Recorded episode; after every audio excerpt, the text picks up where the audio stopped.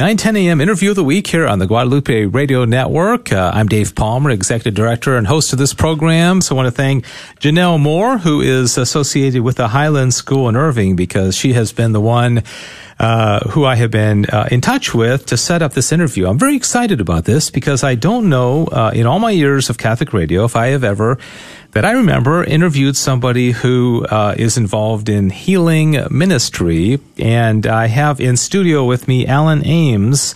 Uh, who is a Catholic evangelist with a gift of healing and also the author of a book called Through the Eyes of Jesus. And uh, as of the time that we're recording this, he is going to be at the Highlands uh, tonight um, uh, for a healing service uh, that was in the past. And but he comes back. He lives in Australia, as you're going to tell from his accent once he starts talking here. And uh, delighted to have him in studio with me. So, Alan Ames, uh, welcome. thanks for being here. Thank you. It's a pleasure to be here, and God bless all who are listening. Yeah. last name A M E S, by the way, A L A N A M E S. If you put a .org after that, you can get to Alan Alan's website. Uh, I'm meeting you for the first time. Uh, I know there's a lot of buzz about your events. I'm getting all these emails from people saying you're going to be here. So obviously you got a following and people, people know about you. Uh, can you give us a little bit of your background? Living in Australia now, uh, uh, who Alan Ames? Well, I was a man who, I, I was baptized a Catholic, but I didn't believe in God. I, I was brought up in London and I committed just about every sin. I was extremely violent. I was addicted to alcohol. I did everything bad that's possible. I was in uh, one of the worst motorcycle gangs there is. And God was the furthest thing from my life. All I thought was about myself and my life. But at the age of 40, when I was in the darkest part of my life doing the most terrible things, the Lord started speaking to me. And He told me that I should change my life, that if I didn't change my life, I was destined for hell. I, I didn't believe in hell, so I was shown it, and it really shook me up. And I thought, I don't want to go there. But also, I thought at the time, I don't want anyone else to go there. And the Lord said to me that that He loves me, despite all my bad things I've done. That He loves everyone, regardless of who we are or what we've done. He just loves us. And He said that if I embraced His love, I could avoid hell. If I embraced His love, I could find a a good uh, and happy life in Him. And over a series of events, I, I eventually embraced his love. And when I did, I was com- filled with complete ecstasy. I was in ecstasy, ecstasy for hours. And in that moment, moment, I fell in love with Jesus. And, and all I wanted to do was love him. And I had this burning desire to serve him. And he said, Well, that's part of loving me, is serving me. And he said, I want you to go out to the world and start speaking to people about my love and praying for healing. Now, I didn't have a clue how to do that because I was just, just a person, you know, who am I? But uh, all of a sudden, things started to open up, and I got invitations to churches in Perth because I spoke to my local Archbishop, Archbishop Barry Hickey at the time, and he gave me 100% support, which was really good, and appointed a spiritual director. And now his replacement, Archbishop Costelloe, continues to support me, which is a great blessing. So I started going speaking in the churches, and, and a lot of people were touched and being filled with the Holy Spirit as I, as I spoke by the grace of God. But then the Lord said to me, start praying over people. And I thought, how, how do I do that? You know, I seen anyone pray over anyone. He said, you just do it and, and see what happens because there'll be healings. So I started to do it. For six months I was doing it. Nothing was happening. I said, Lord, I think I've got this wrong. Maybe I'm imagining this. Maybe this is my pride telling me to do this. He said, persevere. He said, keep doing it. So I kept doing it. And then one night I was in a church and I, I prayed over people, and 90% of them fell on the floor. It was, it was amazing. I'd never seen anything like it. There were cancers healed. I think a blind person was healed that night, a cripple walked. And the Lord said to me, I was calling for your perseverance, as I do with all people in their faith. I want them to persevere because it's that that opens you to my grace and my gifts. Very interesting. So you have uh, clearly the, the gift of healing, which uh, is one of the gifts of the Holy Spirit. I remember somebody telling me one time that uh, a lot of people may have a gift, but if you never try it, you never use it. And so you were compelled. It's a, it's a little awkward to, to just say, you know, hey, can I pray over you for somebody who's sick? But clearly, this is something that that uh, the grace that God has given you in order for you know for, for the benefit of His kingdom. And so now you travel the world and you put on events like the ones that uh, I guess there are, there are two of them uh, in in the, the month of March uh, that that you did. Um, what what uh, and people come with all kinds of ailments. Is it spiritual, you know, healing, physical healing, emotional, all the above? What what what, what do most people come needing healing for? Well, they come for everything, and people have get healed of everything. But it, it's not me that heals. We always have a mass before the talk because the healing comes from Jesus in the Eucharist. All, all I am is, like anyone can be, a, a person who op- helps others open to the grace of God and to be healed by God. It's not me healing anyone. It's Jesus that, that's healing. So we always have a mass first, and then afterwards, after I give a talk, and then I pray with people. And uh, there've been so many healings. I mean, it's just continuous. I, I never know who's going to be healed. I never ask people to jump up and say I'm healed and tell me, you know, now. All I say is that if you're healed, write to me in a few weeks so you can let me know you've had a healing and then it goes to my archbishop. And the reason I do that is because sometimes people going in the emotion of the evening can jump up and say, "Oh, I'm healed, I'm healed," and it's an emotional response. Mm-hmm. But if you get people to respond later, a month or two later, and they write to you and say they were healed, then you know that you know it's happened. Um, so the healing comes from God. We also have confession, priest for confession, because healing comes from confession as well. When you hold on to sin, you hold on to the pain and hurt that comes with it. But when you have a true and a full confession, the Holy Spirit through the priest heals your soul.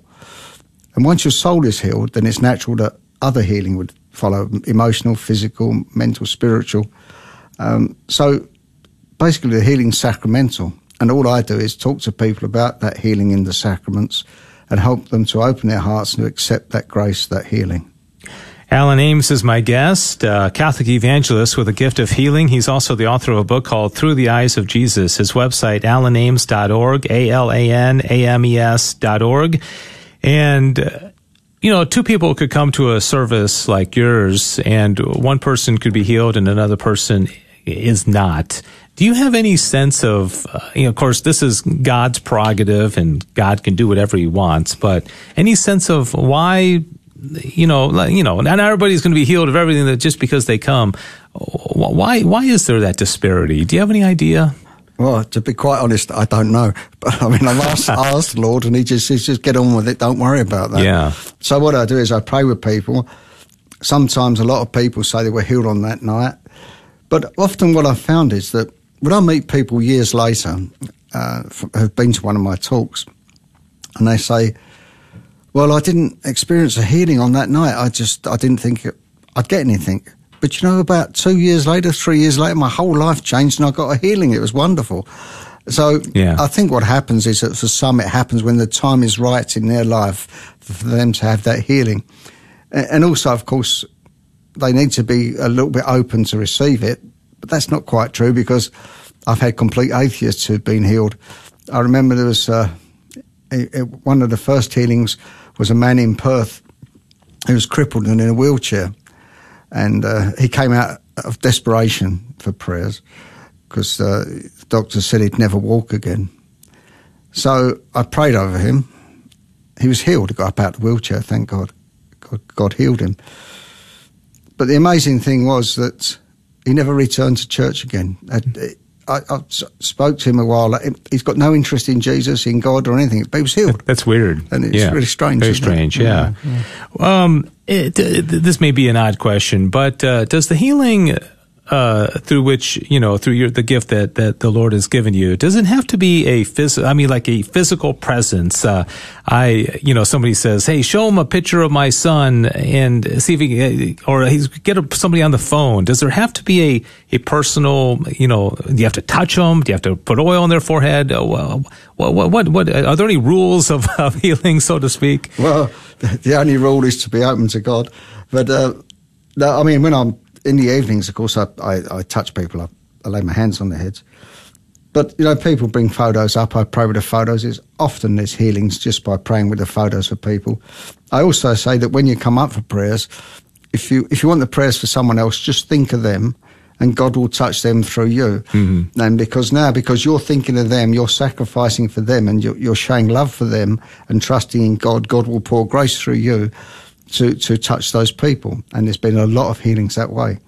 Um, I don't do any over the phone because I'd be on the phone all day long and I'd never be travelling.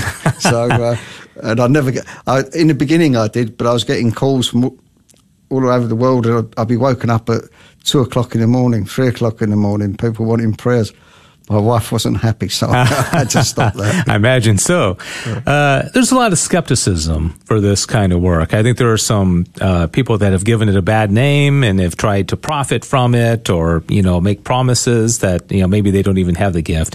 Do, do you come across that? Do you have people that are like, uh, yeah, I don't, I don't, you know, you're, you know, I don't believe that. You know, what, what would you say to that person? Yeah, well, yeah, I mean, it's true, and there's a, a lot. Unfortunately, a lot of things happen that can upset people. A lot of uh, people taken advantage of. But all I say is, look, come along anyway, even if you don't believe, because you know you never know. God might reach, reach out and touch you. And in my case, I say to them, look, everything I do is under the scrutiny of the Catholic Church. It's under the scrutiny of my Archbishop, who's appointed as spiritual director. If there's any monies that come in, it's all scrutinised by the Church. So everything, so, because the Lord told me always to be obedient to the Church and let the Church know everything that's happening and if you do that, then you're, it's less likely you'll fall, you'll make mm-hmm. a mistake. So all the finances are scrutinised by the church. Everything I do is scrutinised by the church. And, uh, and that's how it should be. And in that way, hopefully, my pride and my selfishness and maybe some sort of desire for money won't take over. Mm-hmm. Um, so yeah, I think that's a, you know, the Lord told me from the beginning to be obedient to the church, and He said, if you do that, that's that's like a security that, that keeps you helps keep you on the right path. So that's what I try and do. You wrote a book called Through the Eyes of Jesus. Is this your story? Is it an autobiography? Well, what what's the content of that book? Well, one day Jesus said, well, I have to say to you first that you know Jesus has been appearing and speaking to me for 27 years now, and again under the, the scrutiny of the church. Um, the book Through the Eyes of Jesus, about 15 years ago, received the imprimatur of the Latin Patriarch of Jerusalem, which is a, a, a very rare blessing. One day, Jesus said to me, I, I, want to give you a book about my life. So he said, sit down and start writing. So I, I sat down, and it was like I was there, but I wasn't. I was watching it, but I wasn't. At the same time, I was getting the words and writing them down. And sometimes it would be I was inside Jesus looking out, and I could feel some of his emotions. Other times I was inside the apostles looking at Jesus and what he was doing and listening to his words. And so it was me by his grace, not by anything I, I do, taken into his life on earth and experiencing some of that. And so I wrote it down and uh, it's put into that book through the eyes of Jesus. Now I write everything by hand. The reason I do that is that if you go on a computer, you can change things. You go on a typewriter, you can mm-hmm. change things. But if you write it by hand, you can't. So there's I think 400 pages or something like that of the book, all written by hand. And when the church checked it, my spiritual director checked it, there's not a single correction there. It's exactly as I got it. And they can see that because it's in a book that follows along, you know, writing book that follows along. There's no pages missing or anything. Mm-hmm. So they can see there's no corrections. It's just as I got it. Uh, and when theolo- theologians look at it, they say it's theologically sound there's there's nothing wrong in it, and it, it's uh, they're very happy with it. Yeah, uh, and it was all given by God, so they should be. Yeah, you say 27 years. I think you said visions yes. of Jesus. Yes. These physical visions. Do you do you see him? Uh, and I mean, in the flesh. Is it a an image. Or, I mean, what, what, can you explain that a little bit more? It's a very intriguing uh, uh, statement. Yeah, but there's various ways. The the physical ones happen, but they're the least often. Probably five percent of the time. Uh, other times, uh, I can look at statues and they'll come to life, or, or images, uh, paintings come to life. Then I have what I call mind visions, where I see Jesus or Our Lady or saints in my mind. They're, they're there, and it's like I can see them before me, and I can see through them and see everything else that's going on. But at the same time, I'm seeing them. And when I get the uh, locutions, sometimes they're audible, but again, that's the least often. Most often, they're words in my mind, but I can have my own thoughts as well at the same time. Um, and as I said, every, every every locution I get, I write down. The visions I write down, and again, they're checked by uh, my spiritual director to make sure there's nothing wrong. And after 27 years, by the grace of God, not by anything I do, there's been no mistakes. It's been it's been good, and I'm very yeah. thank God for that. There's uh, a little debate, uh, you could say, among some Catholic theologians about this whole dare, dare, dare we hope that no all men are saved, and some people, you know, out, outwardly, you know, deny the very existence of hell. You say you've seen it. Uh, I, I, I tend to think that people need to be more afraid of hell than they than they they they are. What? How would you describe hell? You said when you were 40 years old, the Lord blessed you with a vision of hell. What what did it look like? Well, first of all, all people can be saved, but they have to make the choice to be saved. Yeah. And the choice is to turn to Jesus, to repent, and to live a good, holy life and avoid sin as much as you can. And if you do that, then you can be saved. If you don't do that, then that's your choice. You know, if anyone goes to hell, they make the choice to go there. Yeah. God's not forcing them there, they make the choice. Um, I, I, try not to explain too much about hell because it's quite terrifying, but uh, I'll just give a very brief description uh, what when I saw it one time, it's a, a, sea of fire, and there were people being burnt in this fire, and they were in complete agony. And then they were being lifted out the fire and then put back into it again and being burnt again. It just went on and on and on, never stopped, and they were in just total agony. And all around were the evil angels and Satan, and they were laughing and enjoying it. And uh, to Satan, it was like a, a symphony of, of screams that he really treasured. But the, the pain was just intense that I could see in the people, just continuous. And when I saw that, I, I, said to myself then, I, I, don't want anyone to go to hell. This is it's beyond anything you know on this world. If you think hell's on earth, you don't know what hell is. Um, I just don't want anyone to go there, and that's another part of the reason that I keep doing this.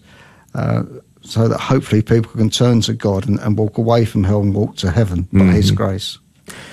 You know, you by your own admission, you lived a really horrible life for forty years. Do you ever ask yourself, why me? Why why why did God choose you to have this ministry? You're, you're the most unlikely person. You're like a St. Paul, right? Uh, no, uh, I, am not holy. I wish I was. Yeah. Well, like St. Paul before his conversion. I mean, that's how you were for the first forty years of your life, right? But uh, well, I asked the same thing. I said, why, why are you asking me to do this? He said, well, first of all, it shows that if you can be, be changed, if you can come to love me, that anyone can. Uh, uh, you know, he said, you're a prime example for people that here's a person who didn't love me, didn't know me, was doing bad things, and now all of a sudden he loves me completely. And it shows that, that I'm, he's there for everyone. And the, the other thing is, he said that so often that you know, if people see someone who's been in the church and working, and then they also have this and maybe get a bit extreme, and that it can it can turn them away. He said, "Well, you're just a normal person." He said, "Continue to be a normal person, speak like a normal person, but speak of my love, and just." Be who you are. You don't need to change and be, you know, look pious and look holy. Just be yourself. Go out and speak to people mm-hmm. and, and love them in your love of me. And so he said, if you know, if I can change someone like you, it shows anyone can be changed. And then because the way you are, because you're just you're a normal person, people can relate to you. So that's the explanation I got. Mm-hmm. The uh, I mentioned earlier about how some people may have gifts that they've just never tapped into. Uh, speak to our listeners because those of us who are confirmed, who have been baptized, maybe you know baptism of the Holy Spirit, and these gifts that God wants to pour down upon us. Maybe we don't know that we have a gift of prophecy or tongues or interpretation.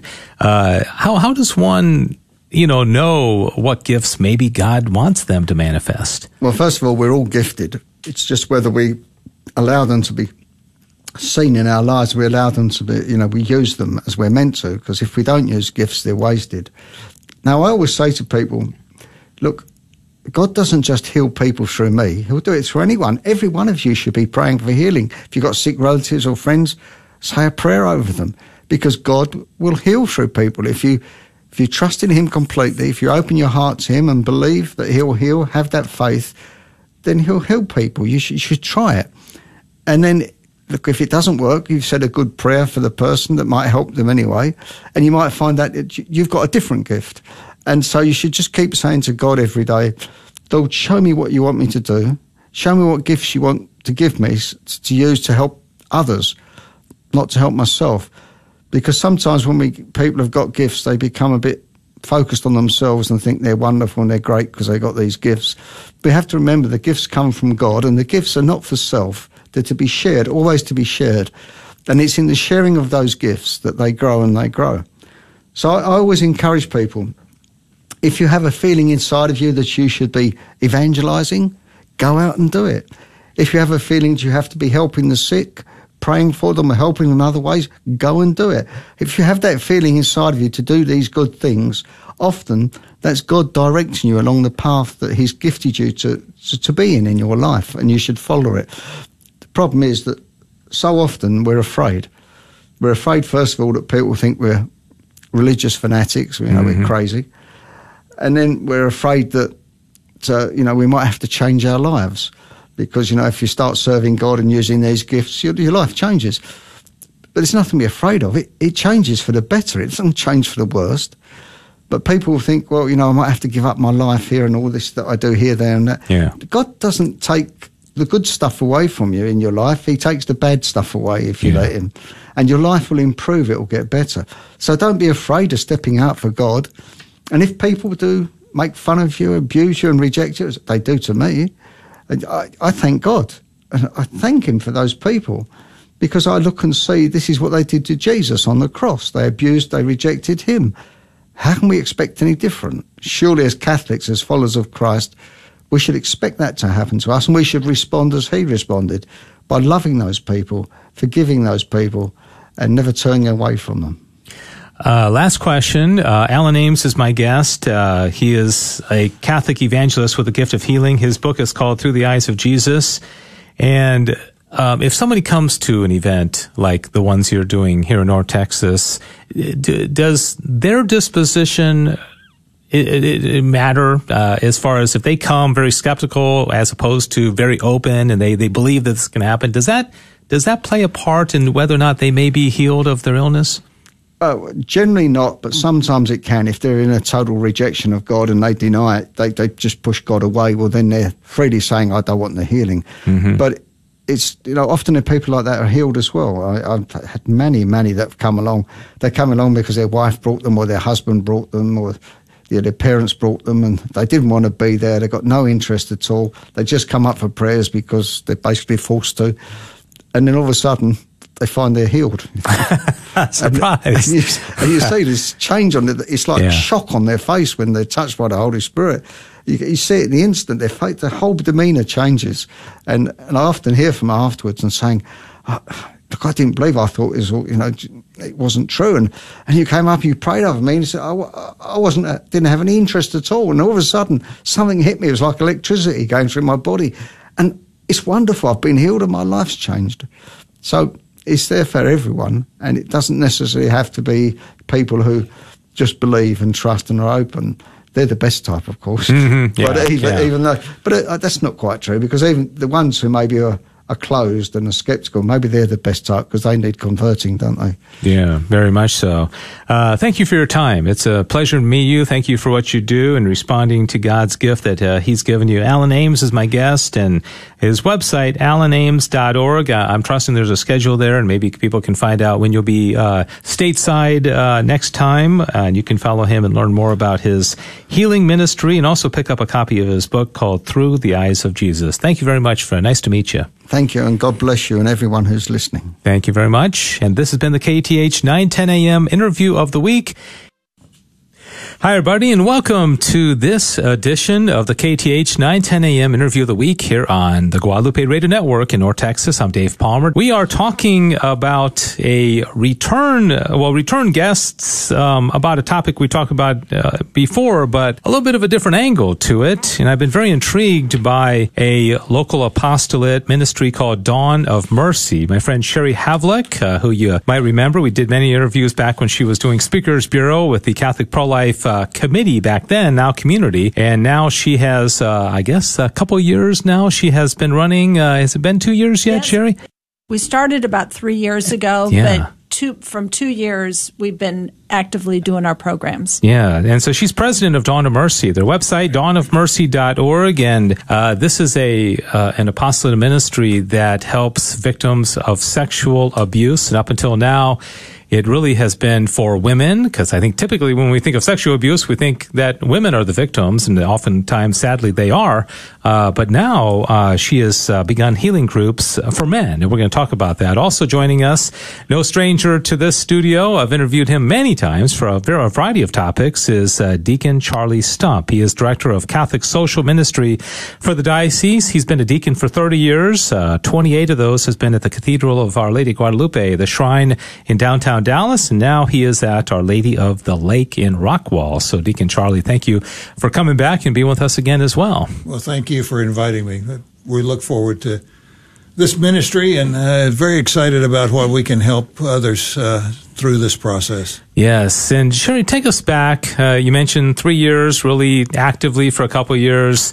You were working full time, had a demanding job, and for to understand what you told me is that you just at some point said, "I, I need to do this." There was a call, right? Uh, well, tell us about that, that the, the genesis of all this. Yes, um, and first, thank you, Dave, for letting us come back again. This is it's always wonderful to be here.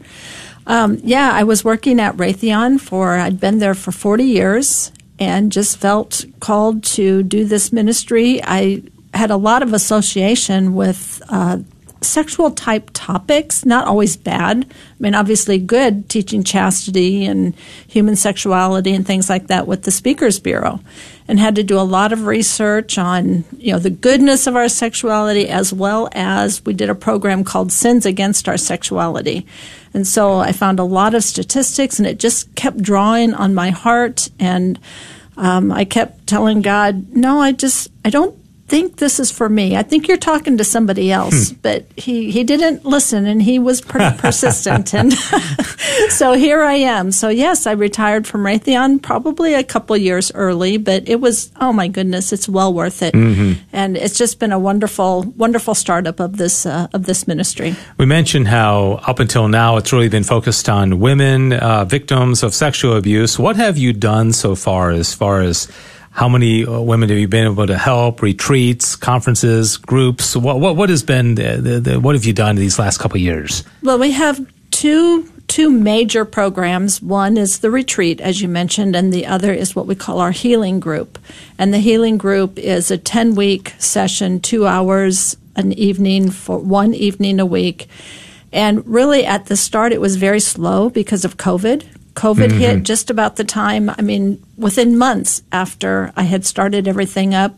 So we couldn't do our healing groups. We couldn't, we canceled our first two retreats. Uh, so we finally, we started our healing groups virtually. And that actually turned out to be a really good thing. I think that the women felt safer in their own home behind their screen where they could talk freely and not not not mm-hmm. feel that they were right in front of people. So yeah. it really turned out to be a very good thing. Uh, so we've had, oh gosh, we must be on our fifth healing group now. We've done our first retreat, and we have three more retreats scheduled this year. But we did start with women because we just we had to start slow. I couldn't just start do everything at once. So we started with women and we started with English. We added the Spanish and now we're getting ready to add the men's groups. The same type programs, the healing group and the retreat, separate, separate men, separate women, uh, he, uh, separate English, Spanish, obviously. Yeah.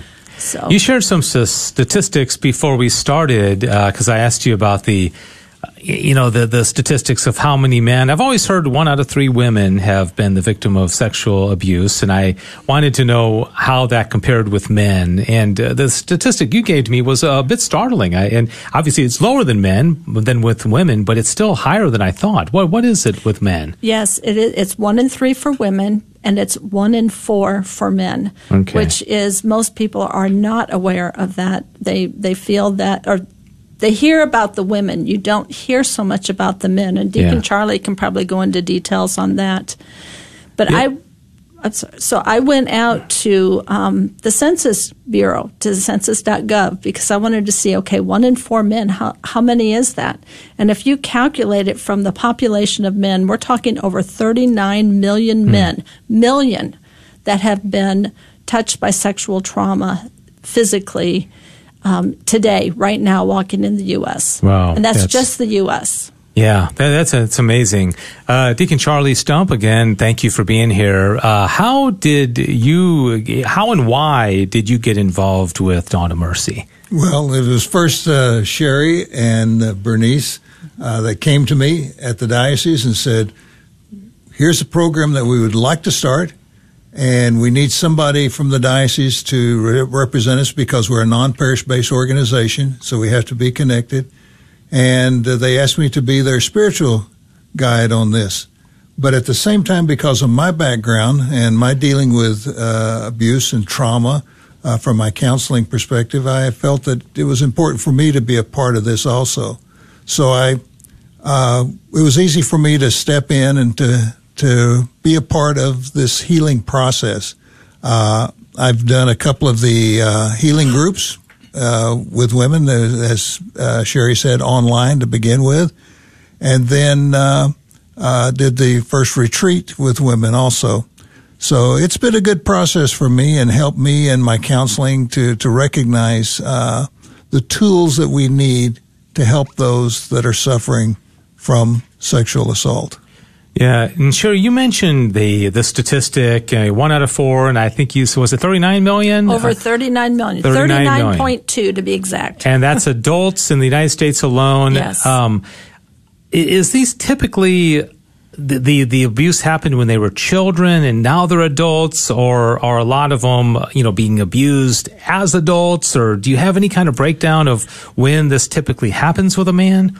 I don't have that breakdown with me. That's a very good question. But from what I have read, most of it is when, and I won't say small children, but small children up until preteen. Mm-hmm. And maybe in into the teenagers. Most of- there's it's probably more rare. Deacon Charlie, do you agree? More rare as an adult. More rare as an adult, yes. Yeah, Yeah. yeah. And I think a lot of that, when you think of sexual abuse, like within marriages, because men tend to be stronger uh, than women, that are you know, and so the victim uh, tends to be the, the the woman. You don't think of men being abused sexually by women as adults, but even that does happen. It can, yes. Yeah, and how would you? It's not always physical. It could could it be emotional sexual abuse? Does it, does it always have to be a physical type of abuse, a, a rape, or you know that kind of a thing, or could could could some of this abuse happen without any any, physical touch. physical aspect to it? The statistic that I quoted is actually physical touch. Okay. That have been abused by sexually some kind of physical touch. So if you add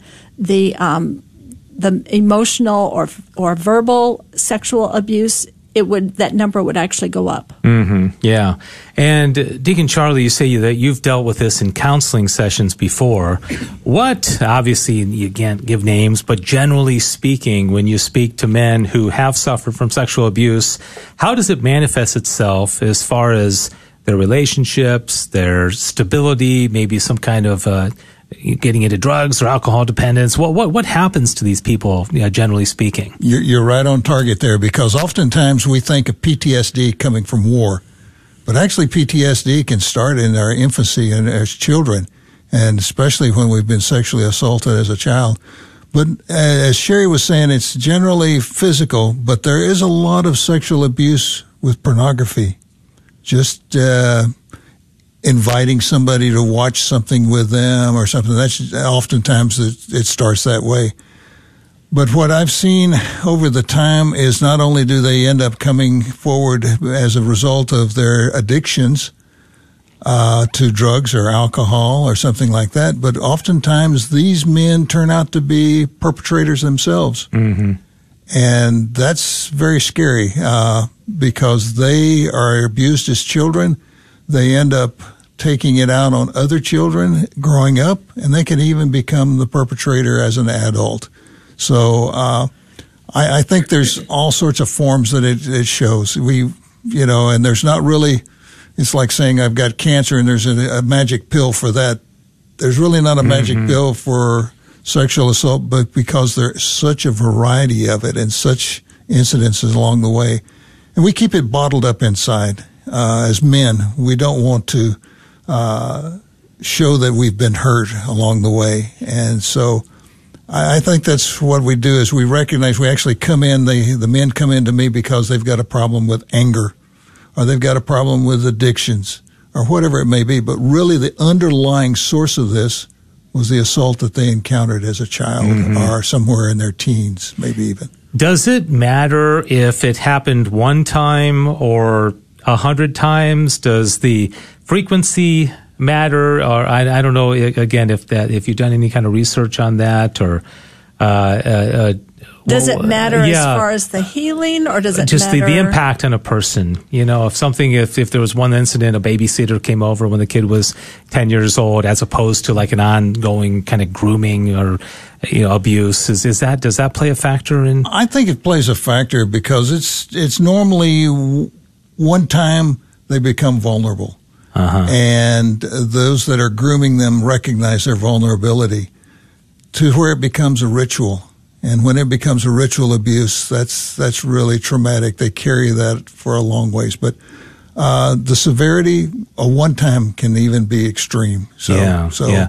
I look around the the culture and all the confusion right now with the transgender movement, and uh, you know, it just it wasn't even that way when I was a kid, and there's so much confusion. Sherry, do you think a lot of the confusion that even young people have today has to do from abuse? Did uh, that that maybe an abuse that happened when they were younger confuses even just maybe even the, the, the, simple thing of like what sex they are, what gender they are. Is that uh, do you, is there a cause and effect between that? Do you there think there definitely is now, and uh, and not to say that every time it means that it's sexual abuse. It there can be other types of abuse, like even bullying. So if somebody is bullied um, as as a boy, they might think, well, if I was a girl, they wouldn't be bullying me. They don't yeah. bully the girls; they only bully the boys. But sexual trauma definitely adds more to that because then, especially as young boys, if if they their first sexual experience is by a man, whether or not they wanted it, which general I should say they didn't want it, but yeah. obviously the body reacts whether you are wanting it to or not. So their body is reacting, so they think, "Oh, I must I must like men because mm-hmm. that is what's been in their mind that, well, my body reacted to this man, so therefore I must like man. So maybe I'm, maybe I'm really feminine. Yeah. Yeah. And then, then that just starts a, an avalanche of, of problems. And well, uh, right. we're talking about uh, Dawn of Mercy. My guests are Sherry, Sherry Havlick, who is the president of Dawn of Mercy. They're located online at dawnofmercy.com uh, .org, and also Deacon Charlie Stump, Director of Catholic Social Ministry for the Diocese of Dallas, and a spiritual advisor for Dawn of Mercy.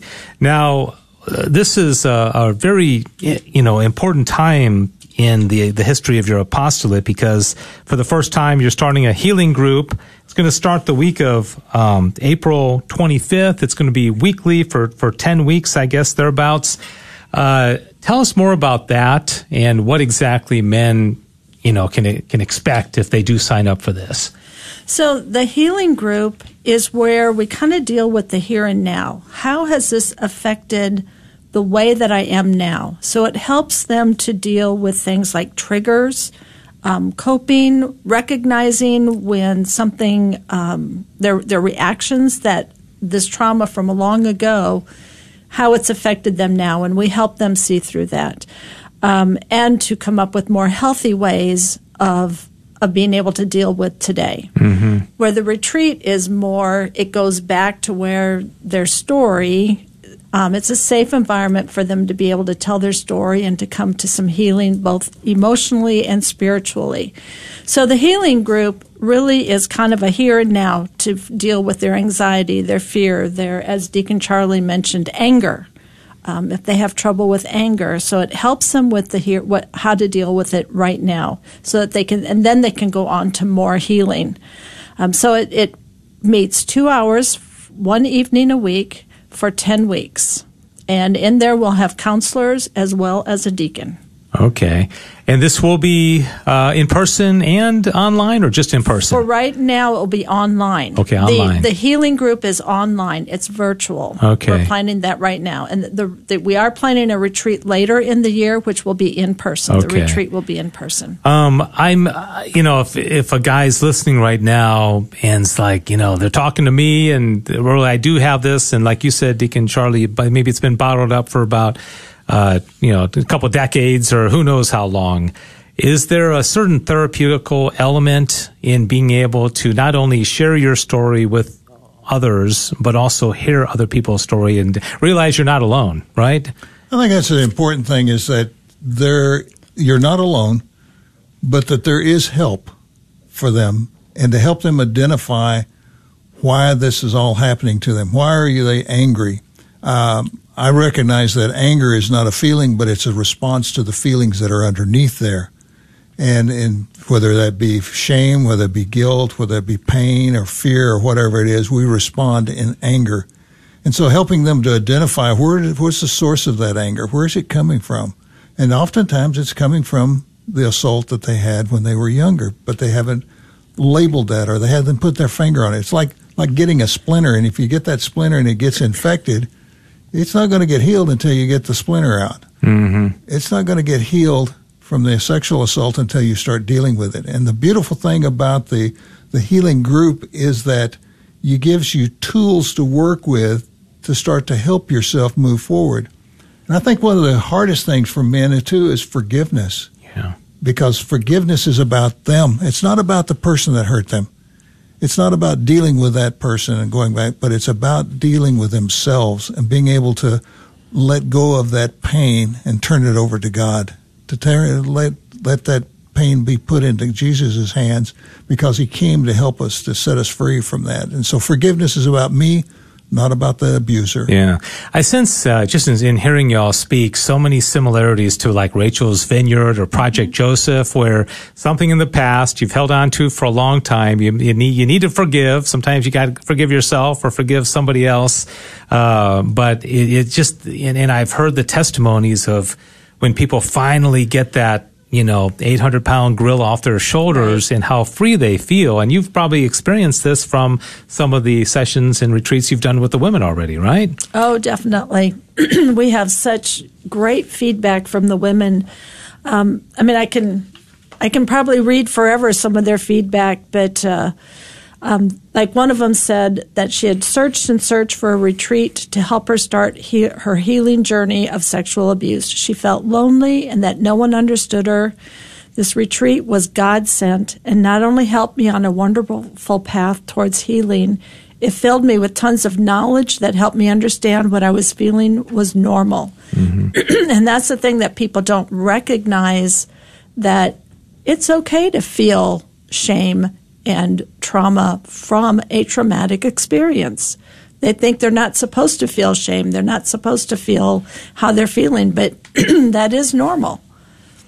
Is if the perpetrator is still alive and maybe even still somebody that's in their life, is it good or bad or wise or unwise to actually, you know, after going through something like Dawn of Mercy, do you do you have do you have to talk to that person or is it better to just let's keep them keep them at arm you know away i think it's learning how to acknowledge that person without confronting them Yeah. Because obviously, 99% of the time that person's going to deny it. Mm-hmm. But it's being able to learn how to let go of that person and, and, uh, seek healing for themselves, not for the person. Now Yeah. then, of course, if it's something that uh, has been recent and the the police need to be involved or CPS needs to be involved, if there's other children that you know that are in the presence of this uh, adult, then yeah, you may need yeah, and you can speak up anonymously with CPS, but you might have to, but not to confront the person themselves, but to let the authorities take care of those type of things. Okay. And this the the session that begins uh, the week of the 25th. You said two hours in the evening online. Is there a cost? Uh, do they need to pre-register? What what should they do if they're listening right now and they're interested? So they can call our helpline number, which is 469 613 3296, or they can go to our website at dawnofmercy.org. And they can register either of those ways at dawnofmercy.org on the website. That just go to the contact us page and they're- can email us. But there's also more information on the website that they can look at. There is a cost for the healing group, which is $150. So that's about $15 a session, which as counselors go, that's that's really really cheap. Yeah, for two hours. Yeah, yes, that's yes, uh, yes, and we do have two counselors always. So they, I mean, it, it there is some counseling. It's learning, it's helping them, it gives them tools, but it's also has counseling techniques. And this is only for adults, right? If Yes. somebody's uh, child, God forbid, you know, is ten years old, this this is not for children. This is for adults who have suffered, males who have suffered from some kind of uh, sexual trauma at some point in their life. Right. Our programs right now are for adults. Now, if somebody has a child that something has happened to, please call us anyway because we have counselors that we have specifically vetted and have been through a trauma recovery program. So they are very well equipped to help.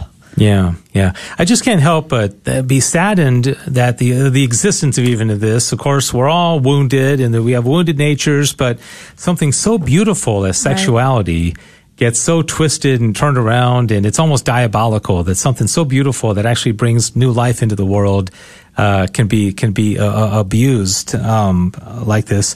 Uh, what about somebody, a wife who's listening and says, you know, my husband, uh, you know, needs to go.